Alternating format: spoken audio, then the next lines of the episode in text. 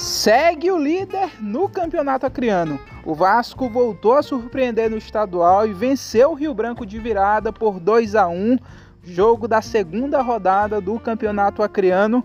Vasco aí engatando a sua segunda vitória consecutiva no estadual, chegou aos seis pontos e é líder isolado do campeonato estadual. Abriu três pontos aí de diferença. Tudo bem que ainda temos Atlético Acreano e Nauas que vão jogar aí na próxima semana para fechar essa segunda rodada, mas o Vasco não consegue mais ser alcançado.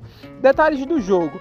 O Rio Branco entrou com uma proposta mais ofensiva é, diante do Vasco e logo no início da partida é, achou, né, encontrou o primeiro gol, gol marcado aí pelo meia Matheus Nolasco.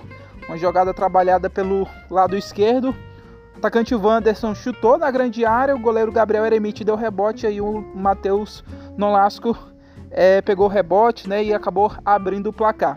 Só o que é que acontece? O Rio Branco, desde esse gol, esse gol que abriu o marcador, não conseguiu jogar, não conseguiu criar oportunidades, até ficou mais com a posse de bola, mas não conseguiu criar é, outras chances claras de gol.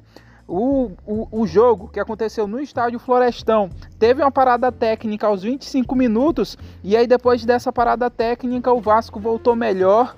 Né? Parece que o técnico Osiel Moreira deu uma ajustada na equipe e aí aos 29 minutos de uma bola parada, bola cruzada para a área, o Thiago Moreira, baixinho, camisa 10, subiu no meio da defesa do Rio Branco, que diga-se diga de passagem, uma, uma defesa com estatura alta conseguiu cabecear, né, desviar a bola e igualar o marcador.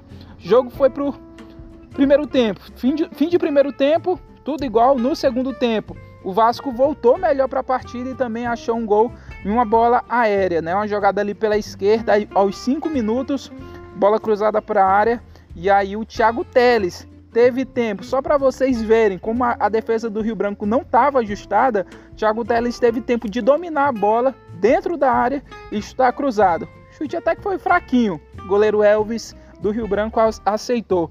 E aí, depois desse gol, o jogo se resumiu em muita cera do Vasco, o Vasco usando né, esse recurso aí é, que para quem assiste não é tão legal, né? O jogo fica muito parado, né? Fica mais, mais tempo com a bola parada do que rolando, mas foi a alternativa que o Vasco encontrou para catimbar um pouco a partida, né?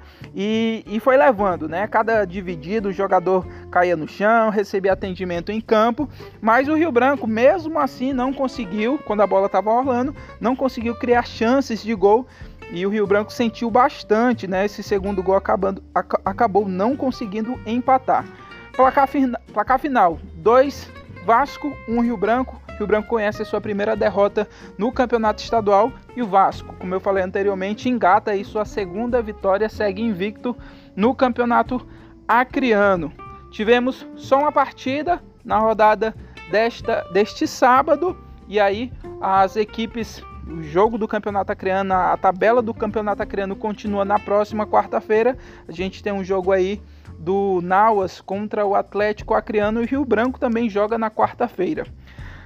Valeu, gente. Na próxima rodada a gente vem falar mais sobre Rio Branco aí, sobre todos esses desdobramentos aí do Campeonato Acreano. E você, acha que o Vasco vai conseguir é, seguir superando aí, seguir superando os adversários e surpreendendo nesse estadual. Vamos acompanhar para ver o que, que vai acontecer. Valeu, um abraço.